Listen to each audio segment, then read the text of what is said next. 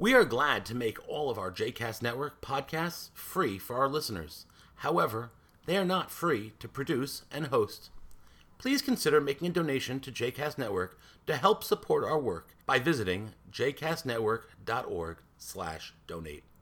Thanks for your support.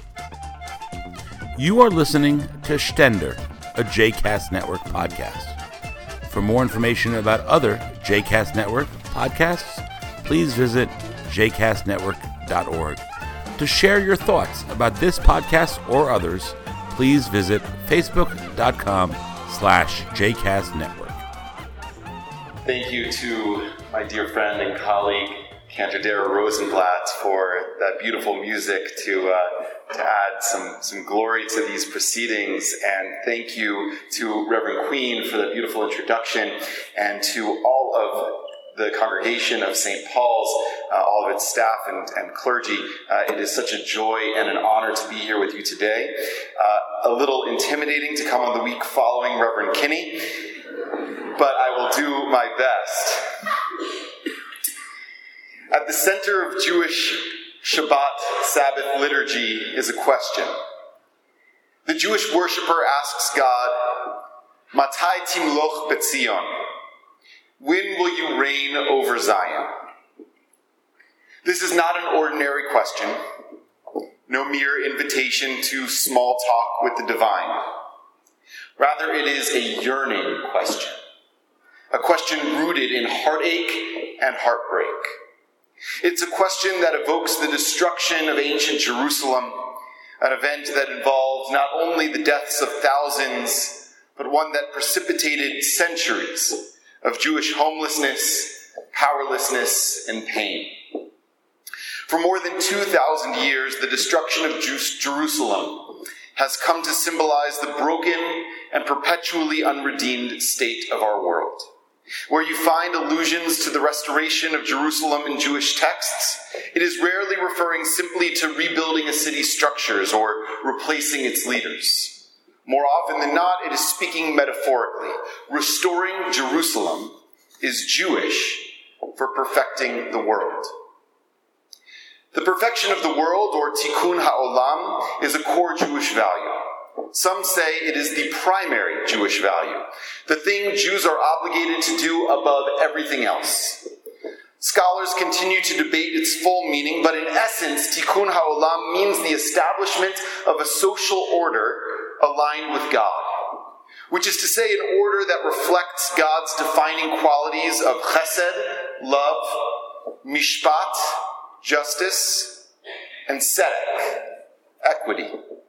The ultimate goal of tikkun olam is the establishment of shalom, peace, a condition free of division and strife, in which every person sees herself as inescapably interconnected with everyone else a society of unity that embodies God's fundamental oneness.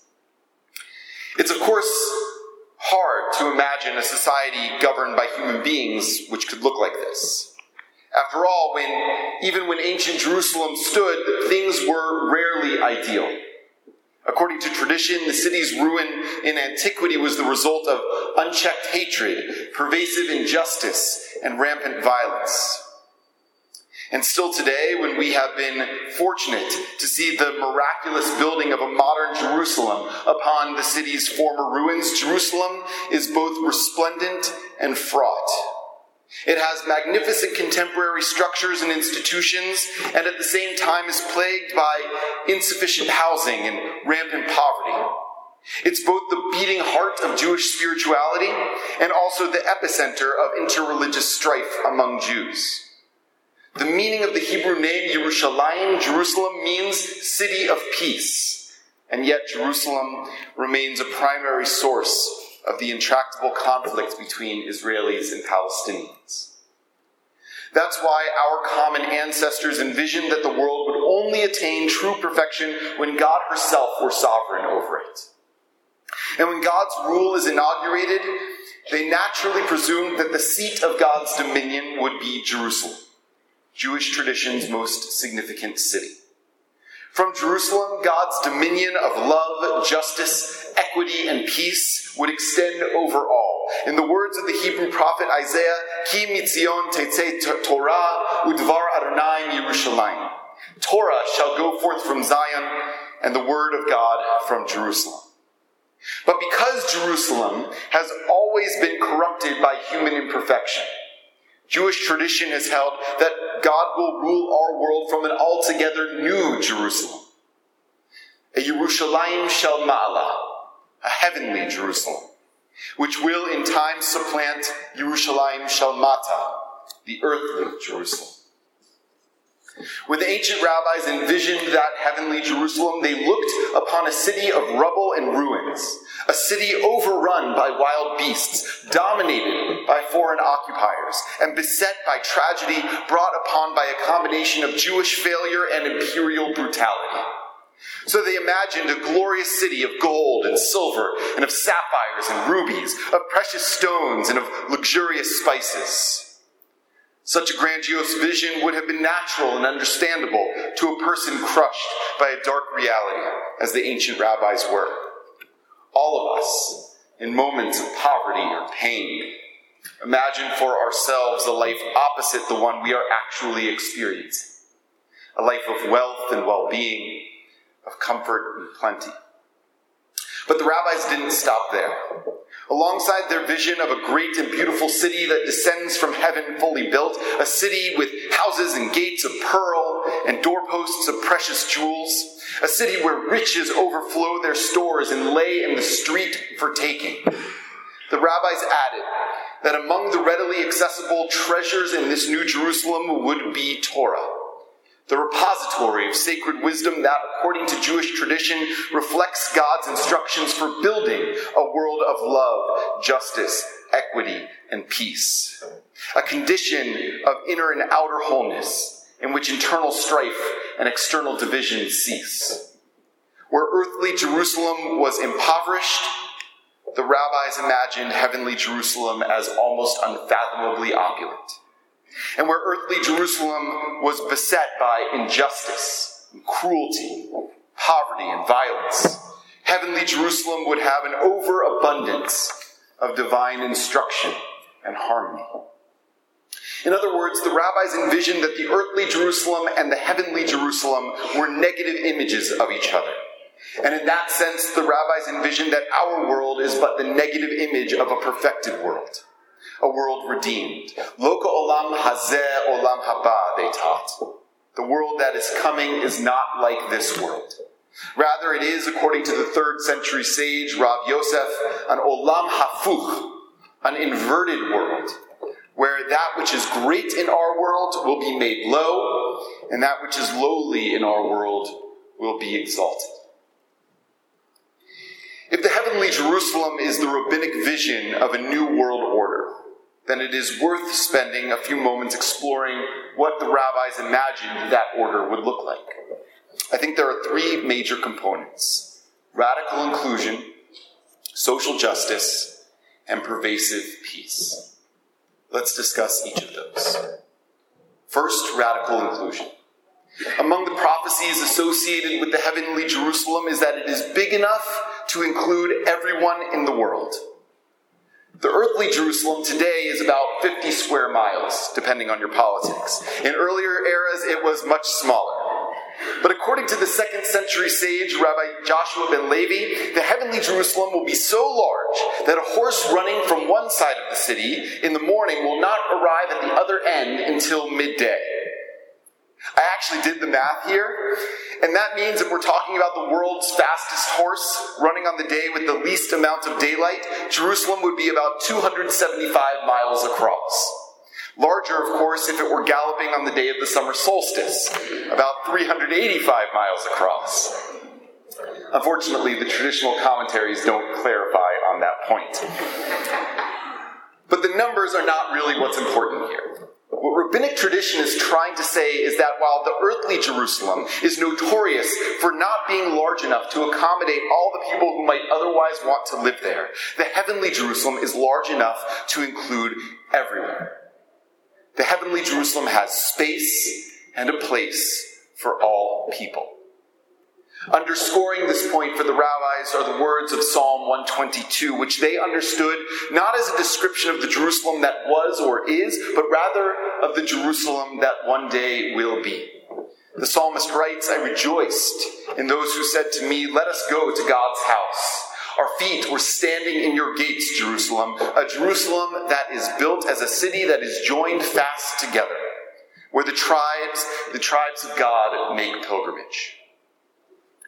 Earthly Jerusalem was famously a hotbed of division and strife, a place whose sanctity was contested by the various Israelite tribes, the point of rupture that resulted in the lost ten tribes, and later ground zero for inter-religious sectarian violence among Jews. Earthly Jerusalem was in ancient times most likely not a city that felt welcoming or inclusive. For many, receiving an invitation to Jerusalem was not an occasion that would have evoked joy, as the psalmist describes, but rather anxiety and trepidation.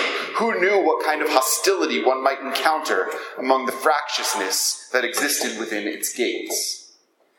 The sense that Jerusalem could not accommodate everyone has persisted throughout history and remains true today when many Jerusalemites are displaced through gentrification, poverty, and a lack of affordable housing. When Jews frequently come to blows with each other over their religious differences, and when Jews, Muslims, and Christians struggle to coexist there.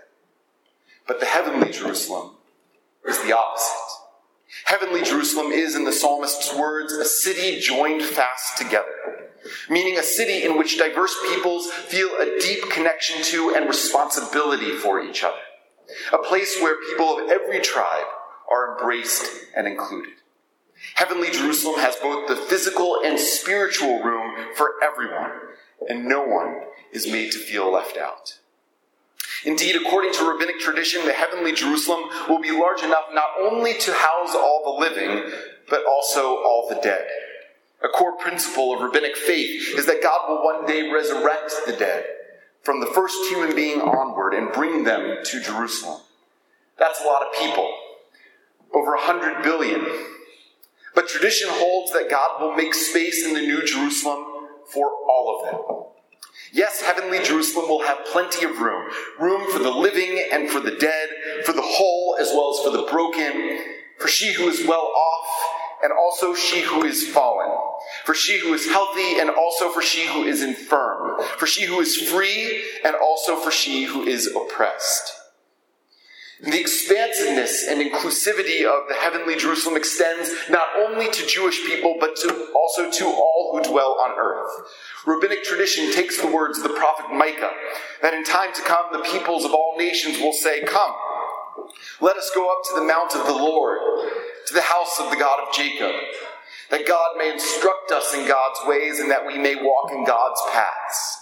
To mean that in this future Jerusalem, Jew and non Jew will sit down together at the table of brotherhood and sisterhood. And it takes the words of Isaiah, who says, I will bring the foreigners to my sacred mountain and cause them to rejoice in my house of prayer. Their burnt offerings and sacrifices shall be welcome on my altar, for my house shall be called a house of prayer for all peoples to mean that in heavenly Jerusalem, all of God's children will join hands as brothers and sisters. And just when you think God will put limitations on that inclusion, Isaiah adds, Yea, I will gather still more to those already gathered. God will defy your expectations and welcome even more people into the city's gates. And this heavenly Jerusalem is not only radically inclusive, but thoroughly and perfectly just. The psalmist identifies Jerusalem as a place notable for its thrones of justice. That is to say, a city in which disputes between people are fairly and equitably adjudicated, in which the social order is maintained because the rule of law prevails and resources are distributed equitably, and in which the moral order is maintained because all people are treated and nurtured as equals. It's fair to say that this picture has never accurately portrayed the Jerusalem of past or present. But in the same way that rabbinic tradition understands the inclusive Jerusalem of Psalm 122 to describe a Jerusalem that one day will be, so too does it hold the prophet's vision, the psalmist's vision of Jerusalem's justness to be prophetic. A future Jerusalem, a heavenly Jerusalem, will be one synonymous with justice. In this, the rabbis echo the vision of Isaiah, who prophesies that one day God will restore justice and wise counsel to Jerusalem. And after that, Jerusalem shall be called City of Equity. And Micah similarly predicts that in time to come, people will come to Jerusalem from all over the world, specifically to seek out the justice meted out inside its gates, a perfect justice administered by a perfectly just God. Thus, God will judge among the many peoples and arbitrate for the multitude of nations, however distant. In this new Jerusalem, justice would be done justly, and Torah, which demands not only administrative justice and distributive justice, but also unrestrained compassion, will be readily accessible, freely taught, and passionately studied by all. Jew and non Jew, instilling in all peoples a commitment to love and righteousness. Yes, in this perfectly just Jerusalem on high, no person will suffer want, for the distribution of resources will be fair. No person will suffer discrimination or oppression, because all will be honored as equals. And no person will suffer from an unfair verdict or unjust incarceration because in this Jerusalem, judgment will be perfect. The embrace of full inclusion, coupled with the presence of complete and pervasive justice, leads inexorably to the third characteristic of the heavenly Jerusalem peace. Both Isaiah and Micah speak of a Jerusalem in which all the peoples of the world shall beat their swords into plowshares and their spears into pruning hooks. Nation shall not take up sword against nation, nor shall they learn war any anymore. V'chitetu charotehem leitim, v'chanitotehem lemazmerot, lo yisu goy el goy cherev, v'lo yumedu od milchama. Again, it is fair to say that the earthly Jerusalem has never been the site of tranquil and harmonious relations between people.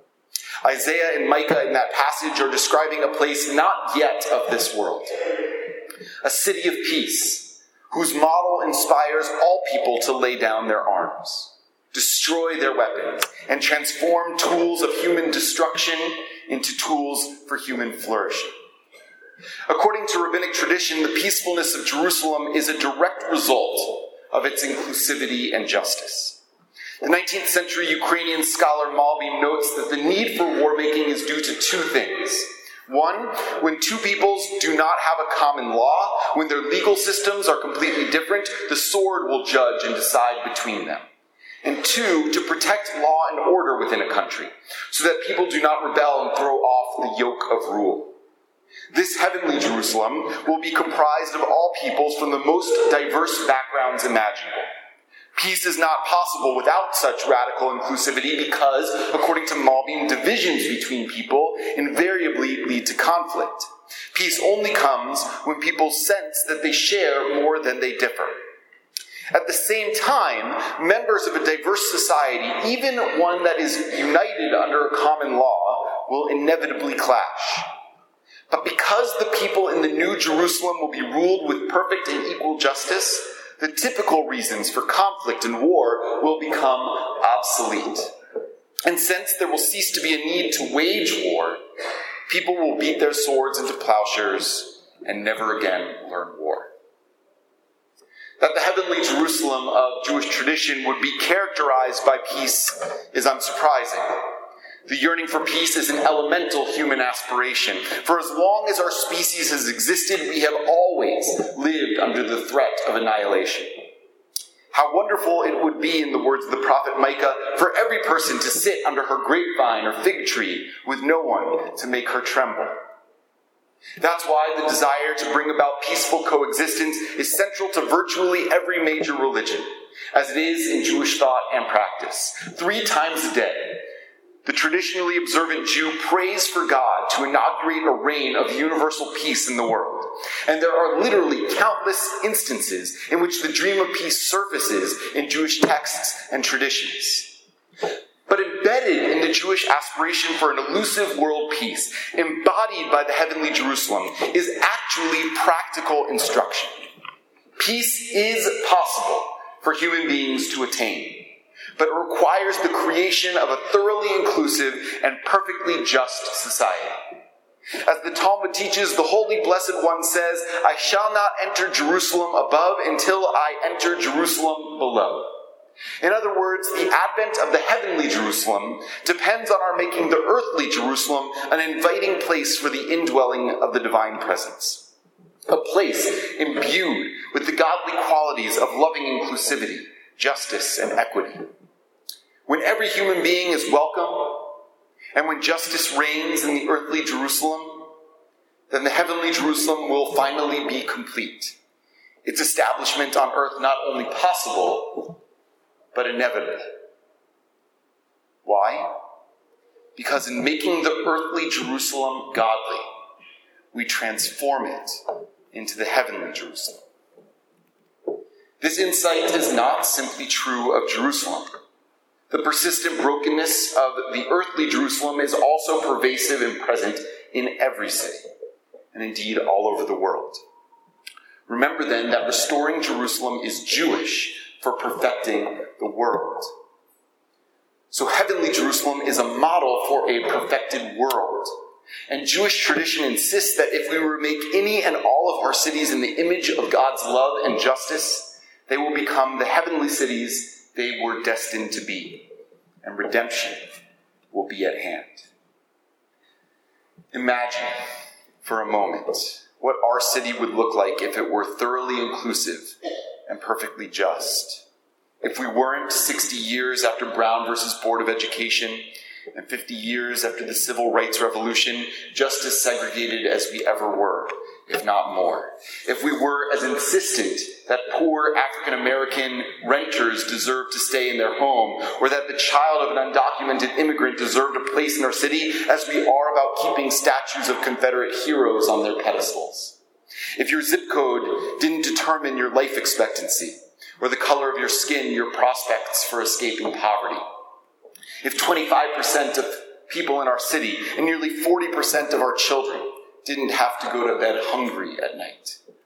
If there were equal treatment under the law, regardless of your race, religion, ethnicity, sex, sexual orientation, or gender identity. If we really ended racial segregation, welcomed and integrated immigrants, and made a fully, fully inclusive city if we distributed resources equitably and ensured full legal equality for peoples of all backgrounds, if we truly cared about everybody's right to life, not just unborn babies, we may not attend, we may not attain perfect harmony, but we would, I think, get pretty darn close. Jewish tradition is urging us then not to simply wait for God to bring the heavenly Jerusalem to earth. We must not only pray for thy kingdom come, rather, God is waiting. God is praying for us to do the work that will make heaven on earth.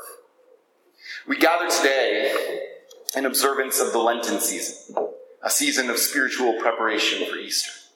Of course, I'm not a scholar of Christianity, so please excuse me if I get this wrong.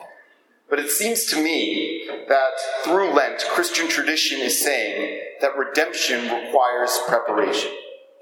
One cannot fully embrace the redemptive power of the risen Christ without first preparing oneself.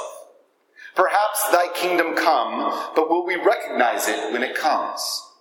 Will we be ready for it when it comes? Will we accept it when it comes? These questions depend entirely on the work we do in advance. In a similar sense, Jewish tradition insists that we cannot simply wait for heaven to come to earth. We are responsible for making it possible. Thus, on the Sabbath, a day of peace in which we cease our often mindless labors in the world as it is, to envision the world as it might be, the Jewish worshiper asks, When will you reign over Zion? This is the question of a person who looks at the world around her and sees everywhere evidence of a world unredeemed. It is, in the words of the great 20th century theologian Rabbi Abraham Joshua Heschel, the question of a person who is not at home in the world, a being who cannot help but experience spiritual homelessness in the sight of so much suffering and evil, and who recognizes that in such a corrupt and broken world, God can never be at home either. The challenge and the task before us is therefore always to make of this world the place in which God truly intended for us to live, in which even God would be at home. A world of love, a world of justice, a world of peace. It is within our power to make of this world heaven on earth. And because we can, indeed, we must. Oseh shalom mirumav, hu ya'aseh shalom aleinu, ve'al kol Yisrael, ve'al kol yoshvei tevel. May the one who makes peace in God's realm make peace for us, for all Israel, and for all who dwell on earth. And let us say, Amen.